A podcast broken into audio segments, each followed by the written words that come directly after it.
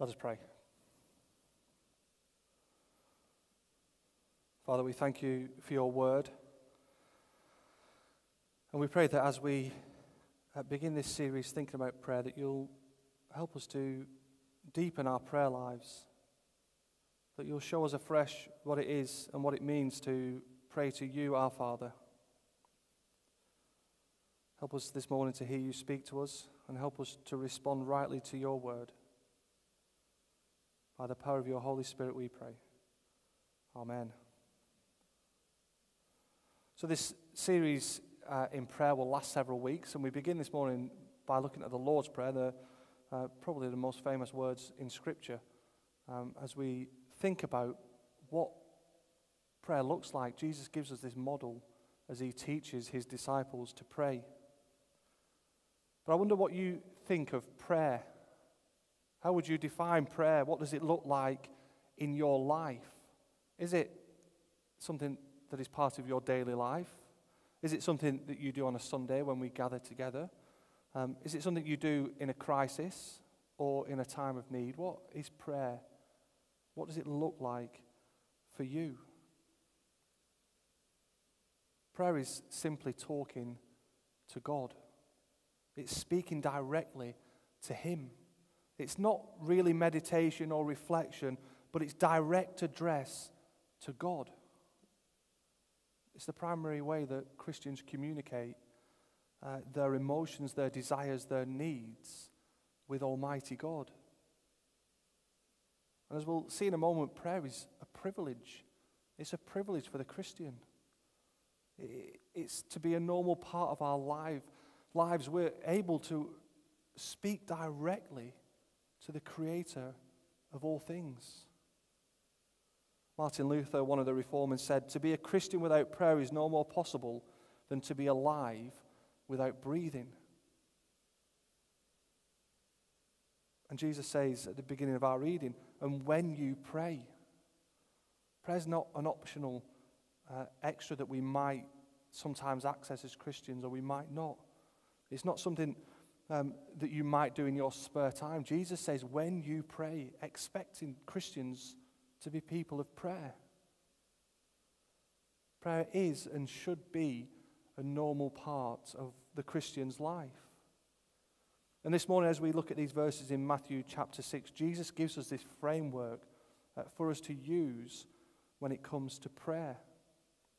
He doesn't leave us guessing when it comes to us praying. And first of all, he gives us the foundation of prayer in verse 9. Verse 9 This then is how you should pray Our Father in heaven. That is the foundation of prayer. It is praying to God our Father. Prayer begins with, and can only ever begin with, that relationship with God. It begins with us remembering who we are, that we are adopted children into God's family, and we can pray to Him as our Father. We can only do that because of Jesus, because of what He has done for us uh, on the cross. But what an amazing privilege! We can go to God and call Him Father. It speaks of that intimate relationship that we have, knowing Him personally because of our faith and trust in Jesus. And this is the great thing about praying to God our Father. He is eager to listen to the prayers of His people. He's eager to listen. And so we should be eager to pray. We don't have to reach some sort of super spiritual mindedness to be able to pray. It's not trying to get to a higher state of mind. Prayer is simply talking to God, our Father. All we need to do is open our mouths and speak.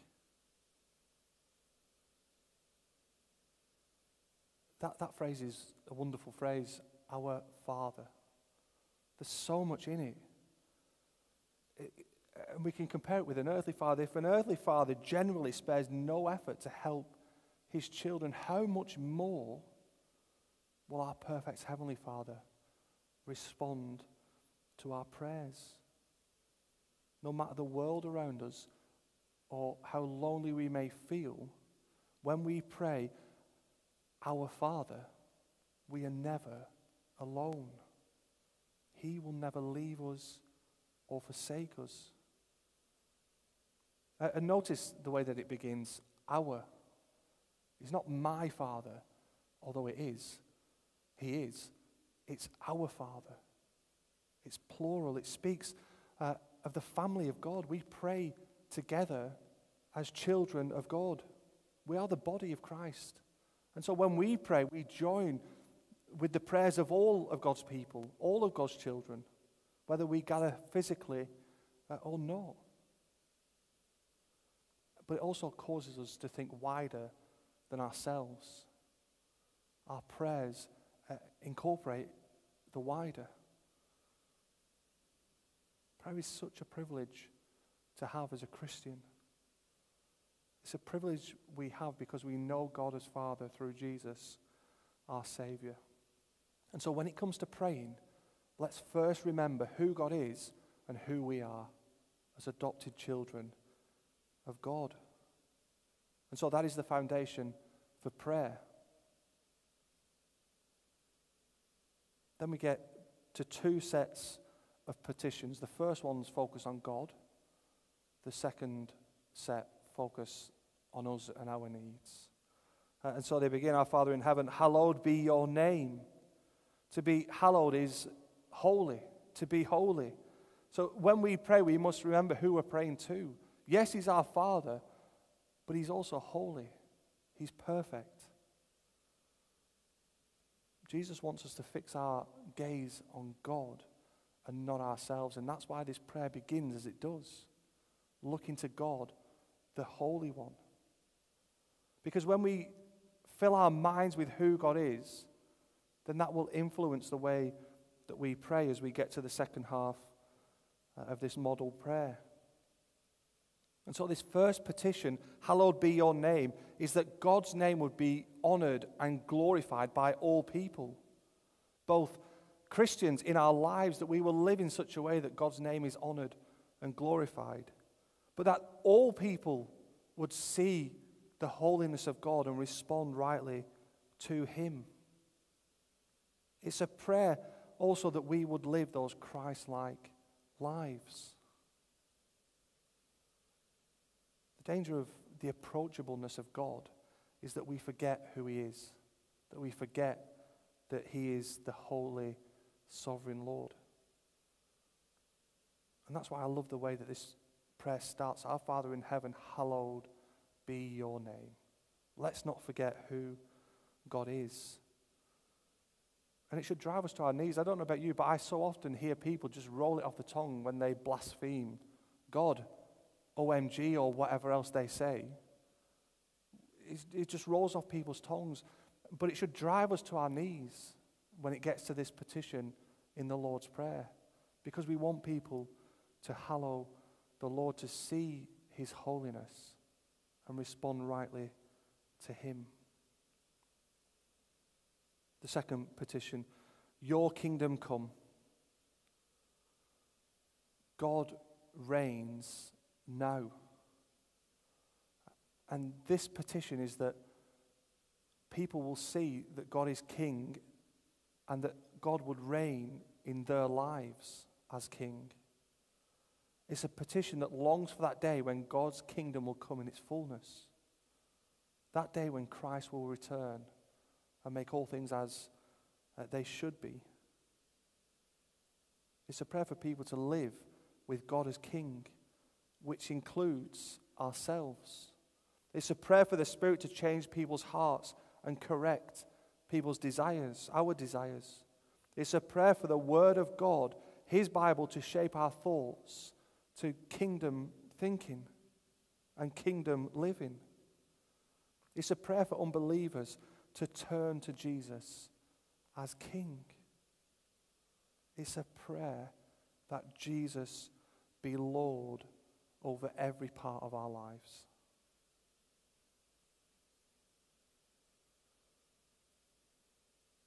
then the next part Your will be done on earth as it is in heaven. We can only pray this part of the prayer, this petition, if we're certain that God our Father is trustworthy, that we can trust Him. It, it would be hard to pray this, Your will be done, if we didn't trust uh, that everything that God does is good and right. And so, how can we be sure that God is trustworthy? How can we know that for sure? Well, we look to Jesus. And as he is praying in the garden, just before he's arrested, just before uh, he's beaten within an inch of his life, just before he's hung on the cross, what does he pray?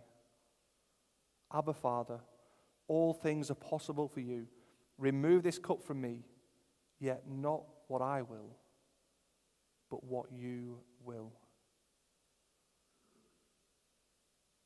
We can trust that God is trustworthy because of how Jesus lived. He trusted his Father. His desire uh, was remove this cup from me, remove this suffering that I'm about to face away from me. Yet not what I want, but your will be done.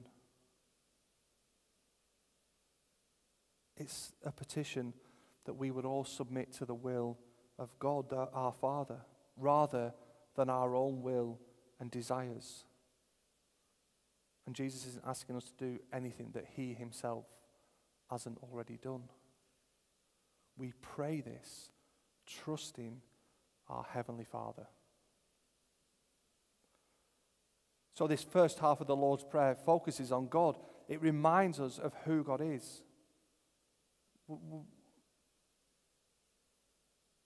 We're not to let our needs dominate our prayers. Rather, we're to begin by focusing on God, filling our hearts and minds with who He is. And at the beginning of this new year, many Christians, um, one of their resolutions will be that I will pray more in 2021. Well, if we want to pray more, if we want our prayer lives to grow, if we want to improve our prayers, if we want to go deeper in prayer, then we need to know God our Father more and more. We need to know Him in a deeper way through reading the scriptures and through reading uh, about who He is and what He has done. Filling our hearts and minds with who God is. And as we do that, our prayers, our prayer life uh, will grow. We'll go deeper in prayer. So that first half focuses on God and having uh, seen who God is and being reminded of that, then the prayer turns uh, to our needs. And it begins Give us today our daily bread. Bart Simpson from The Simpsons, that great philosopher, uh, bows his head to say grace before eating and says this Dear God, we pray for all, uh, th- we pay for all this ourselves, so thanks for nothing. I wonder how many people uh, think like that when it comes to being thankful for the things that we have. We know as Christians that everything we have and enjoy comes from God.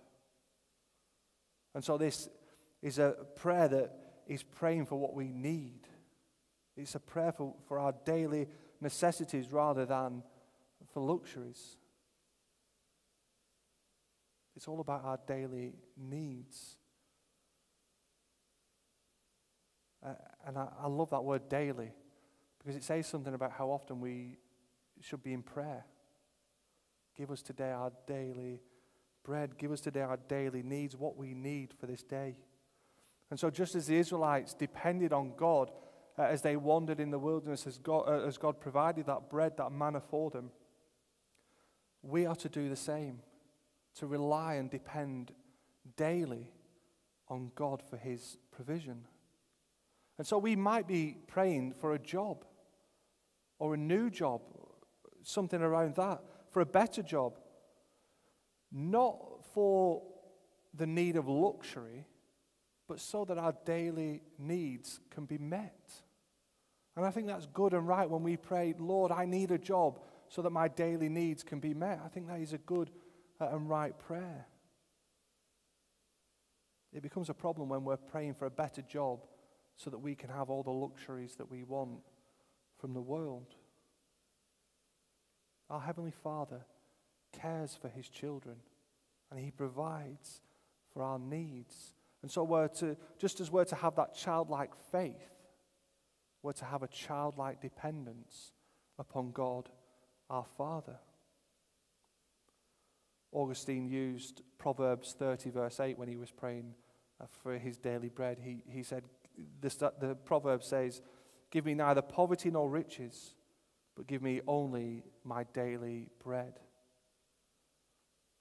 It's a prayer for necessities, not for luxuries, as we depend on our Father in heaven. And the prayer moves on Forgive us our debts, or forgive us our sins.